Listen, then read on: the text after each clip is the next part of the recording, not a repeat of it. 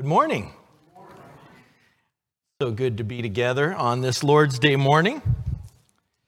I want to start with a math problem. No, I'm not going to take you to some of the places that the Gwynn boys often do. But I was passing back and forth, giving one of my kids a math problem, them giving me a math problem, this kind of thing. Nothing too complicated, but long and, you know, requiring some thought. I'm not going to say which child it was, though some of you who know our family might piece it together.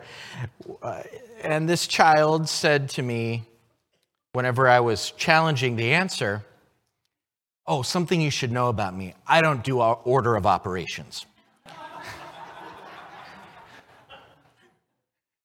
And so we had a long conversation about, about the point of math and the way it works.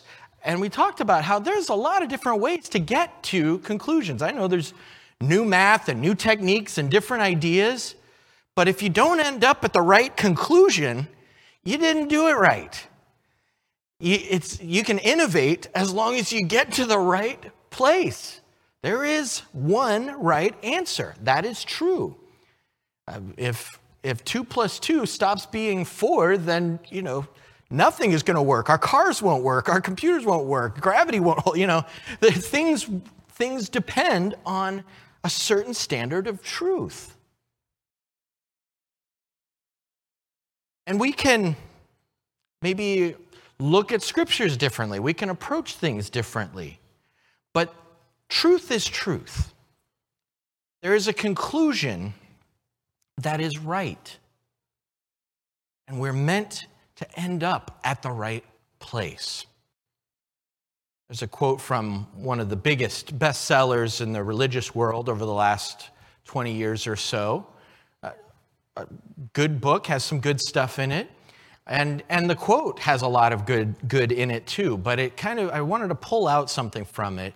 He's talking about judgment, Rick Warren, in his book, The Purpose-Driven Life. And he says, at the judgment, God won't ask you about your religious beliefs or your doctrinal val- views. The only thing that will matter is, did you accept what Jesus did for you? And did you learn to love and trust him? And, and I agree, love and trust for Christ is the heart of the issue, rightly understood. But what I want to caution us about is kind of a just Jesus evangelical culture that downplays teaching, that downplays doctrine. What's the big deal? Or do we view doctrine as just the kind of minutia that people argue about that doesn't really matter? And I'm not talking about wrangling over words about some tiny little detail somewhere that we can't really even know and has no bearing on anything. But the teaching of Christ matters. And when, when we look at Second John, the book that we're going to be studying from this morning, what we see is that at the heart of the teaching, all of the big questions that we answer, all of the things, all of life's most important questions come out of learning from the Lord. We might say, shouldn't we just hold on to Jesus instead of trying to hold on to the particulars of a Bible doctrine? But what we find here is that if we try to hold on to Jesus instead of his doctrine, we'll end up losing both. You want to open your Bible or just follow along? I'll put a lot, a lot of the passages up here in Second John and verse nine. It's a short letter. And John writes, "Everyone who goes on ahead and does not abide in the teaching of Christ." Doctrine is just another word for teaching. The teaching of Christ does not have God. Whoever abides in the teaching has both the Father and the Son. If you are abiding in Christ's teaching, Not just, not just knowing the teaching, that, that won't save you, but abiding in it, living in it, dwelling in it. You have the Father and the Son. We want to talk this morning about abiding in the teaching, about making the truth your home, settling in to what that means, living in Christ's teaching. He starts the body of the letter, John does, by saying, I rejoiced greatly to find some of your children walking in the truth, just as we were commanded by the Father. Walking in the truth. See, the truth is not just something that we want to try to understand. The truth is, is something we want to live in. It, we look at the truth. We look at all that is true. Jesus said in John seventeen and verse seventeen, set them apart or sanctify them in the truth. Thy word is truth. He said in John ten, I am the way, the truth, and the life. And so he says, those who walk in the truth. We, we walk in it. We live in it. We build our lives within it. We stay in it. It's not just that we're fenced in by it. We, we make it our abode. That's what this word for abide means. It affects our behavior. It affects how we look at everything out in the world. It affects how we interpret things. We walk by faith and not by sight. And so what we put our faith in has to be reality in order for us to have a clear perception. And the place that we get reality, that we get truth from, is from understanding God's word. Truth is an important idea right from the first paragraph of Second John, where in verse one he says, he loves in truth, we know the truth, the truth abides in us, verse two. Um, the truth is with us forever, verse two. He ends the greeting by saying, grace be with us in truth and love. And then he opens the body, as we just said, by saying some are walking in the truth. And so the truth and Christ's teaching is not the point. That's not the focal point of everything. You know, the, the Pharisees missed things sometimes by not only mishandling and misinterpreting the scriptures, but by missing sometimes the point of the scriptures. We focus on, we focus on the teaching. Not because the teaching is everything, like if you're a walking Bible encyclopedia, then that's it, you've won. That's not success. That, to know the truth, to learn the truth, to believe the truth, to walk in the truth, is a path to God, to Christ, to relationship. It's, it's how we know him. We don't know him apart from his revelation of who he is. So why is Christ's doctrine so precious? I'm going to look briefly at six traits of the truth, and then we'll look at three different pictures in the book here. First of all, its source is precious, makes it precious. I love the picture in Isaiah two, verses two to three. It's this wonderful picture of all the nations going up the mountain. Mount, Mount Zion, you know, everybody is coming. It's a picture of the church. Everyone is coming, all the nations flowing like a river. And when they come, who is the teacher? They come to be taught by all the excellent teachers at North Church of Christ. No, they come to be taught by God. And I pray that when, when I'm preaching here this morning, when we're in our Bible classes, wherever we are, whatever we're doing, that we're not trying to learn from a great teacher, we're trying to learn from the rabbi, Jesus Christ. We're trying to learn from the master. To be a disciple is to be a learner of Christ, is to be his student, his apprentice, to try to learn to think like him, to live like him, to behave like him, to learn from him. And so there is no greater source. You know, you look and look sometimes trying to find a reliable source about some issue you hear about in the news or some some maybe a health concern. Have you ever have you ever started a week thinking that something was good for you and ended the week thinking some food you're about to eat is bad for you? Things seem to change sometimes and you're like, who can I trust? God is reliable. You can count on him. There's a story, goes with my illustration about math at the beginning. There's a story about this dean who noticed that this woman was taking this algebra class over and over again. And he asked her why. And she said that she was tired of arguing with her neighbors about everything in the world, that she wanted to study something she couldn't argue about. And mathematical computations, they don't change. Just is what it is, and there's something else that is what it is, and that is the Word of God.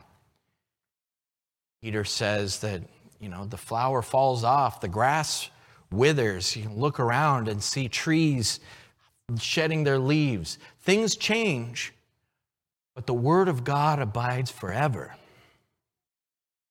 You can count on it. It's so reassuring to know that. And we don't like to be exclusive. We don't like to exclude anyone. But truth is inherently exclusive. Competing ideologies cannot both be true. It's either this or it's that. Jesus either is, it's either Jesus is the way to salvation or Muhammad or someone else is. He either is or he isn't. We can't say, well, to be saved, all you need to do is say a sinner's prayer and then go to Scripture and find, here's what you do to be saved. Acts two thirty-eight, repent and be baptized for the remission of your sins. You know, we we can't look and see these two different pictures. Whenever there's there, whenever we look, we go to the Scriptures and we trust what it says. And that, when God specifies something, that eliminates everything else. There is no other name by which we must be saved but Jesus. There is only one way.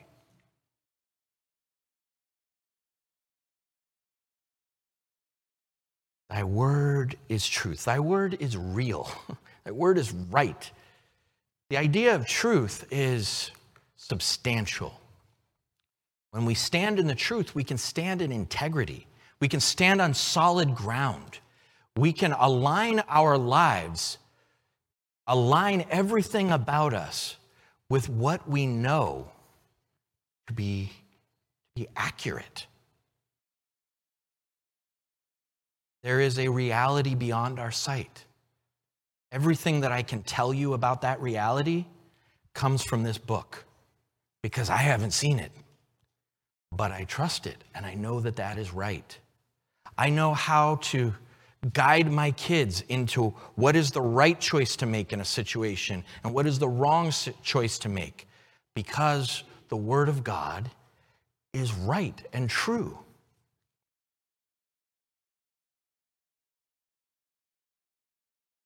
And it is complete and completely perfectly accurate. I have a friend who says that their philosophy in life is moderation in all things. And that's pretty good philosophy. There's a lot of good to that. But then you start applying it to everything. You say, okay, how much should I love my kids? Moderation in all things. How, how much should I lie? Moderation in all things. It doesn't work for everything. But God's word works for everything. It is completely true. It is completely accurate. And finally, its aim. Its aim to bring us to Christ. How tragic is it for someone who is seeking Jesus to throw out and disregard and minimize the way that we learn of Christ? By, by studying his word, by seeking. It doesn't mean that a perfect understanding of every issue is required to, to know Christ. But we would know nothing of him except as we seek him in seeking his will, and seeking his revelation, seeking to understand his revelation of himself. So three pictures here in this passage here in Second John nine and ten. First of all, to stay within the doctrine, to stay. Again, this idea of abiding in the teaching or staying in the doctrine is a picture of a home. Think of your home. Think of how you feel when you walk into your home from work. It's like there's all of that outside, and then now you are within this place. The place where you rest, the place where you make your life.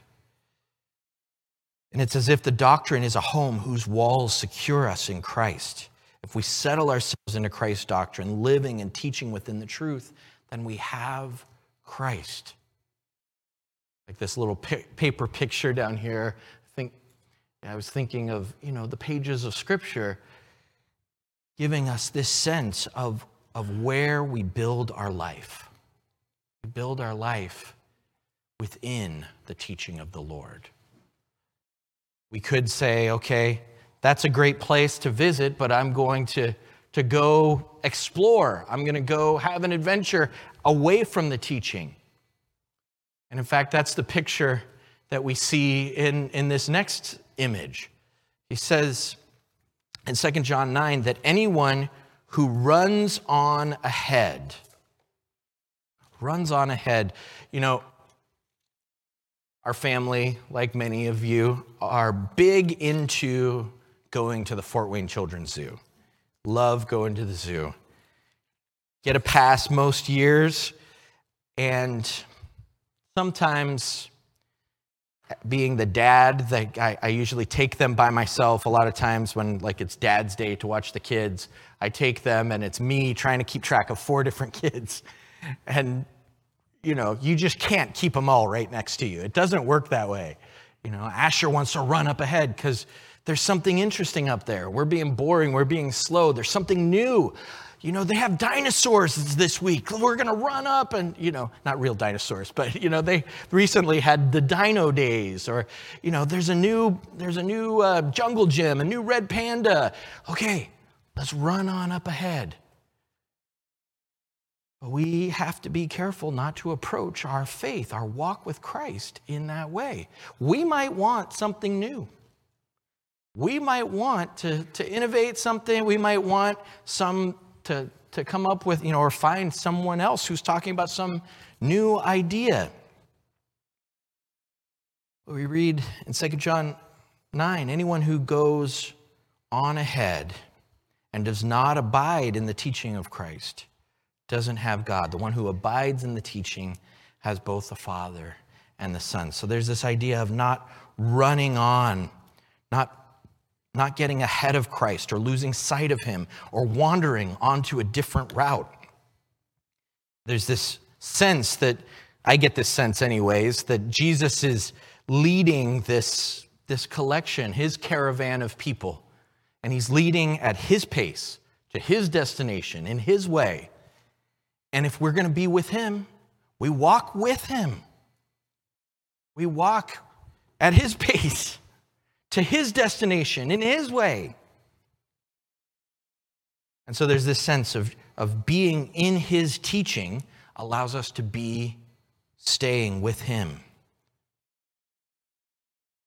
When we go on, when we wander off away from it, then we haven't just left the doctrine, we've left the Father and the Son. And finally, He says here, sorry, he says, if anyone comes to you in the next verse, if anyone comes to you and doesn't bring this teaching, do not receive him into your house or give him any greeting.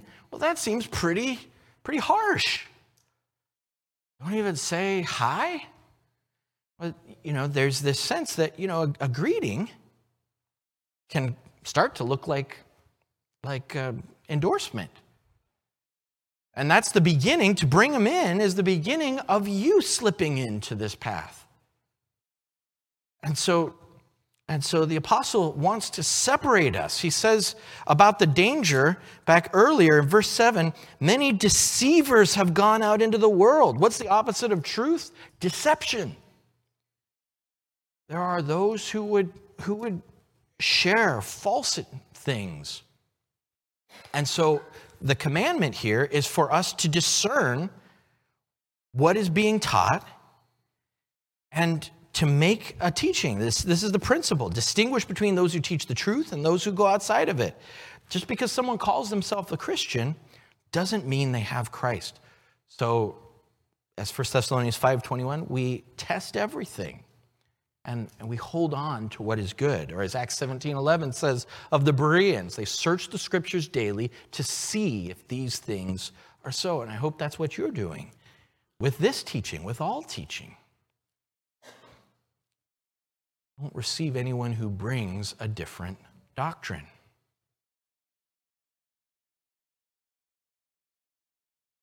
So the point is to value the teaching, value truth, to make it a lifelong pursuit. It's not like you just say, okay, yeah, I, I choose truth. And then all of a sudden you know the truth. And all of a sudden you're walking in all the truth. No, you make that an aim. As we aim to know Christ better, we aim to seek to understand his teaching, to seek to live his teaching, to trust in his teaching, to put confidence in his promises, to see the world as he reveals it to us, to see life eternal and prioritize the things that he says are the priorities. Recognize the tremendous change that happened on the day he died on a cross and the day he rose from the dead. To know who the true king is, reigning from on high. To know that someday, maybe today, he will return to bring resurrection, to bring judgment, and to bring his into everlasting life. We need to, to recognize that you, you don't have to, you don't have to be some, you know, highly credentialed scholar to understand what God teaches. Participate in our Bible classes. Prepare for them. Show up for them. Engage with the Word. Participate in the Bible studies. Participate in the Bible reading plan. Engage in your own studies. When you find a question that, you know, not just some random, oh, this would be interesting, though that's fine. But when you find a question that, you know, this matters, I need to understand this as Christ wants me to understand it, dive into it. Use your resources. That includes the people here. It includes a lot of other resources, but get into the Word and trust what the Word says. Stand by it. Speak it to others. Constantly have an eye towards application. What does this look like for me to live it? What does God want me to take from this? Start with what did this mean originally, and then ask, what does this mean for me? And defend it. Speak up for, I mean, it doesn't mean you have to be harsh or mean. You know, we, we give an answer, as First Peter three fifteen says, with all gentleness and reverence, but we give an answer. And we can express, here's what the Word actually says about that. Let me show you. You test it. Don't trust me. Look at what these words of the Bible says. If you've been around this, you know, if you're you're new to being amongst us, as, as you know, a few of you are, you can see that the focus of so much of what we do is in the Word, is in teaching, is in applying, is in focusing on understanding and and and teaching and spreading God's word. Why is that? Because that is how we're spreading the kingdom. We need the teaching. There's other things, of course, that we're doing. But the word is so fundamental to being a disciple.